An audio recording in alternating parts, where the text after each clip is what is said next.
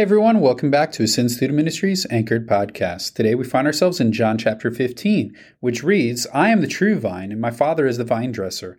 Every branch in me that does not bear fruit, he takes away, and every branch that does bear fruit, he prunes that it may bear more fruit. Already you're clean because of the word that I have spoken to you. Abide in me, and I in you, as the branch cannot bear fruit by itself, unless it abides in the vine. Neither can you, unless you abide in me. I am the vine, and you are the branches. Whoever abides in me and I in him, he it is that bears much fruit, for apart from me you can do nothing. If anyone does not abide in me, he is thrown away like a branch and withers, and the branches are gathered and thrown into the fire and burned. If you abide in me and my words abide in you, ask whatever you wish and it will be done for you. By this my Father is glorified, that you bear much fruit and so prove to be my disciples. As the Father has loved me, so have I loved you. Abide in my love. If you keep my commandments, you will abide in my love, just as I have kept my Father's commandments and abide in his love. These things I have spoken to you, that my joy may be in you, and that your joy may be full. This is my commandment, that you love one another as I have loved you. Greater love has no one than this, that someone lay down his life for his friends. You are my friends if you do whatever I command you. No longer do I call you servants, for the servant does not know what his master is doing, but I have called you friends, for all that I have heard from my Father I have made known to you. You did not choose me, but I chose you and appointed you that you should go and bear fruit, and that your fruit should abide, so that whatever you ask the Father in my name, he may give it to you. These things I command you, so that you will love one another. If the world hates you, know that it has hated me before it hated you. If you were of the world, the world would love you as its own. But because you're not of the world, but I chose you out of the world, therefore the world hates you. Remember the word that I said to you A servant is not greater than his master. If they persecuted me, they will also persecute you. If they kept my word, they will also keep yours. But all these things they will do to you on account of my name, because they do not know him who sent me. If I had not come and spoken to them, they would not have been guilty of sin. But now they have no excuse for their sin. Whoever hates me hates my Father also. If I had not done among them the works that no one else did, they would not be guilty of sin. But now they have seen and hated both me and my Father. But the word that is written in their law must be fulfilled. They hated me without a cause. But when the Helper comes, whom I will send to you from the Father, the Spirit of truth who proceeds from the Father, he will bear witness about me and you also will bear witness, because you have been with me from the beginning. Today in John chapter 15, we're privileged to have Pastor Jeff with us. And so I chose Pastor Jeff to come speak to us on this chapter because even from the pulpit, I've heard him using the images that we see here in John chapter 15. So I know he's wrestled with this text, he's looked into it, and he's internalized it to himself such to a point that I think it's going to be a great blessing to us to reap the benefits of his own study of this chapter. So, Jeff, as you think about John chapter 15, how would you like to direct our thoughts today? Well, Lee, it's great to be with you and your listeners. You know, John 15 is a passage that I've read and I've preached through and just most recently have really depended on to be able to make some changes in my own life that I recognized that even though I was studying the Word and spending time with the Lord on a daily basis, I wasn't abiding with Him. And so you see that word all throughout the opening verses of chapter 15. So I'm going to stop you there because you've already said a word that I think we really need to stop and define because we don't use it. We don't use the imagery that we're going to see in this chapter and we also don't usually use this word abide. So help us understand what does abide mean? Yeah, you're right. I don't use the word abide and I haven't heard you use the word abide. You know, I think this is a great exercise for us when we study the Bible because the first question we should ask is what does it mean? But then where we go from there is so important. And so many of us would want to take our own understanding of a word and apply that to the interpretation, or we might be tempted to go and find a dictionary and look up the word abide. But when you think about the Bible, it's an ancient text written many, many years ago to a group of people that was living at the time. So they had different contexts, they had different languages. And so we've got to bridge that. And so there's different tools that God has blessed us with in the 21st century to be able to bridge that gap. Some of them are a little bit more technical. Others of them are less technical. But the best source is if the text actually provides assistance. And thankfully, in John 15, we do have that assistance because Jesus uses an agricultural illustration. And so whether you are listening in a urban setting, whether you're listening in a rural setting, whether you have experience with agriculture or not, I think we can all grasp what Jesus is conveying by just simply looking at his illustration of a branch or a vine and the actual trunk or the source. And that's where I begin to process and wrap my brain around what abide means. So a couple things that stand out to me are that a branch is connected to the vine on a consistent basis. That means that it is constantly there. So just look for a plant around your house and you will see where there are branches and a main vine and you'll see it's there today. It's there tomorrow. You look at it any time of the day and it is consistently there. So I think consistency is one way we could define abide. But another one is it's dependent. So you don't see a whole lot of branches sitting out in the yard that are healthy apart from being connected to the vine. So I think we have to remember that abiding means that we are dependent on Christ, on his word, on communicating with the Holy Spirit through prayer for our own spiritual health. So I think consistency, I think that also the dependence, but then I think also intentionality. And that's really what I've been focusing on in my own life. And Leah, just being transparent with you and your listeners, I was studying the word, I was praying on a daily basis, but it was more transactional than it was relational. And I think that's what Jesus is moving his disciples toward is spending time with the God of the universe is not a religious exercise. It's a relational dependency, necessity. And so what was happening to me is I was reading the Bible, reading my three chapters a day, spending time in prayer, but it was more just transactional, which is not abiding. And so where I've really changed is to be able to make sure that when I'm reading the Bible, I'm intentionally praying that God would show me no matter what passage it is, how it points me to Christ. That's been a great exercise and really making the scriptures come alive as I pray, I'm first praying and reflecting on God's character, which I think is a relational exercise more than it is transactional. And then really just walking through what I've just read and reflecting on it, seeing how it actually impacts me and my thinking, and then moving from those two steps to really seeing what God has for me during the day ahead to be able to grow to look more like Christ, grow in my affections toward him.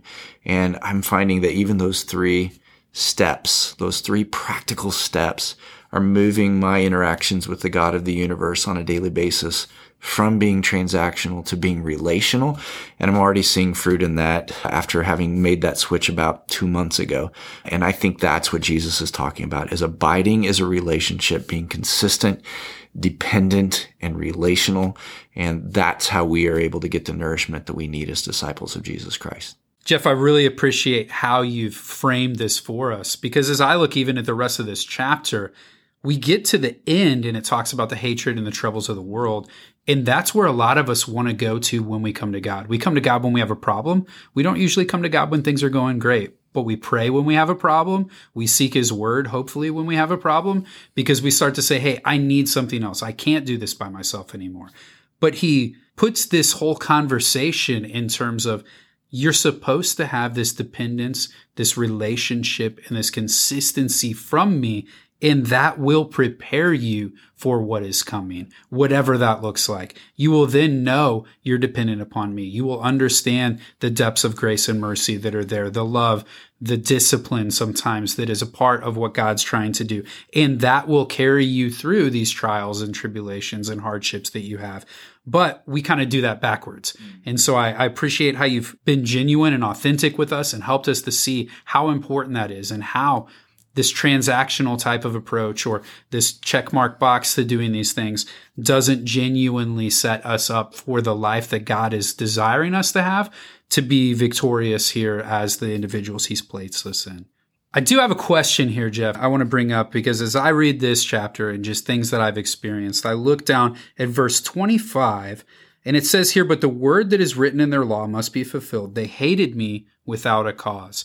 And somebody might read that and think, you know, maybe there is a reason to hate God.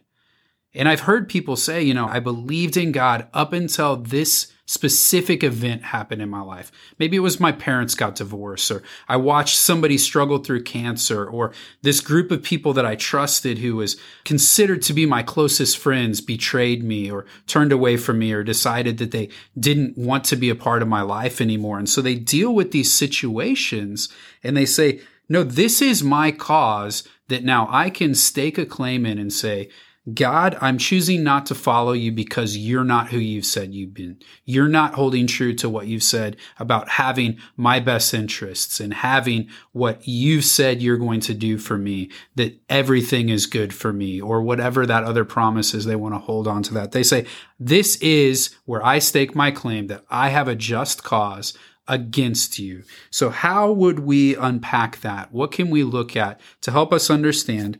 how God can be righteous in this situation. You know, Lee, I love that you bring that up because I think every listener either has personally wrestled through that or has someone in their life that has wrestled through that. So even as you were asking that, I just have such compassion and empathy for everyone who is processing this question. And I, I, think again, just like we did with the word abide, we, we've got to go through some specific steps that help us with this question and any tough question like this that we would ask of God and of the world and of scripture.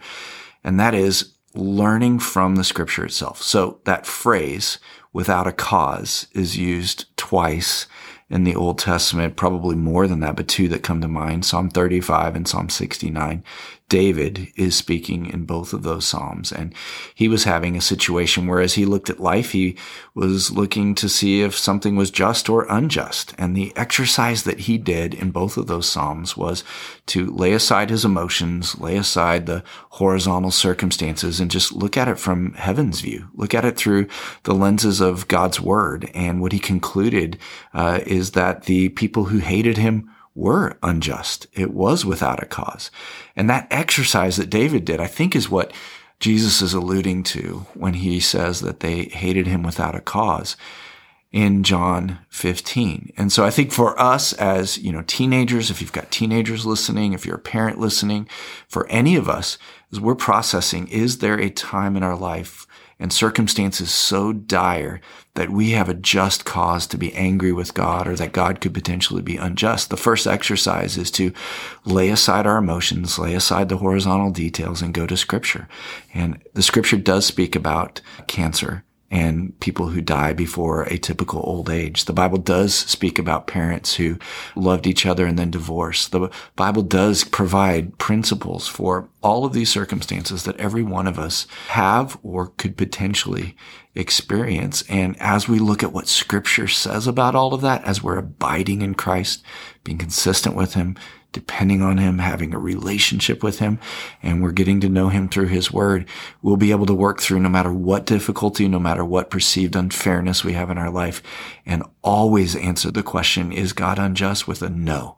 Always answer the question, do we have a legal case against God where we have a right to be angry against him with a resounding no? But I think John 15 tells us the only way we can do that is to be able to be daily and regularly abiding in Christ, just like David was. And that was the exercise he had to process what he perceived to be unjust or unfair. That's good, Jeff, but it's hard because you've asked us to set aside our emotions. And that's so hard for us to do to separate ourselves from our situation, from what we're going through, and to be able to look at it from a different perspective. But one of the things that I have learned through my life and through different situations is God gives us other people around us who are sometimes separate from that situation. And they're there for a reason because they can look at it objectively, that they can help you to understand what might be going on. And there's so many situations in my life where as I went through it, I'm like, this has no purpose besides to make me angry. But other people are able to see, hey, maybe God's refining in this season, or maybe He's molding and shaping you or preparing you for this next thing that's going to be even harder than this.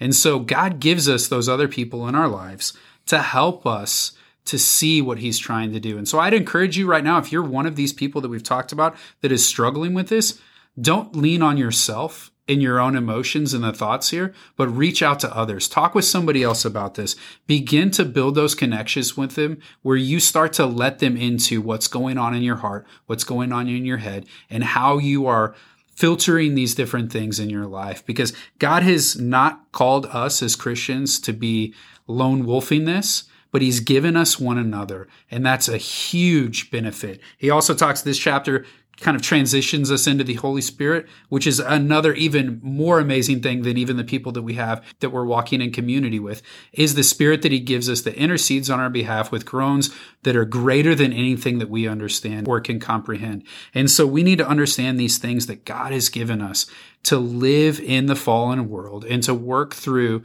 the messy things that we have to work through. So as you think through this, if that's you, reach out to somebody, talk with somebody else. I'm sure Jeff would love to talk with you. I would love to talk with you. Any of our leaders would love to talk with you about these different things that you're processing. And as you do that, hopefully they can take you to God's word in other places answer those questions with you and alongside you as you start to unpack what God is really doing in your life, how He's revealing Himself to you, and how you can respond in obedience to the manner in which He's done that for you. So, as you process that today, as you work through those things today, know you are loved. You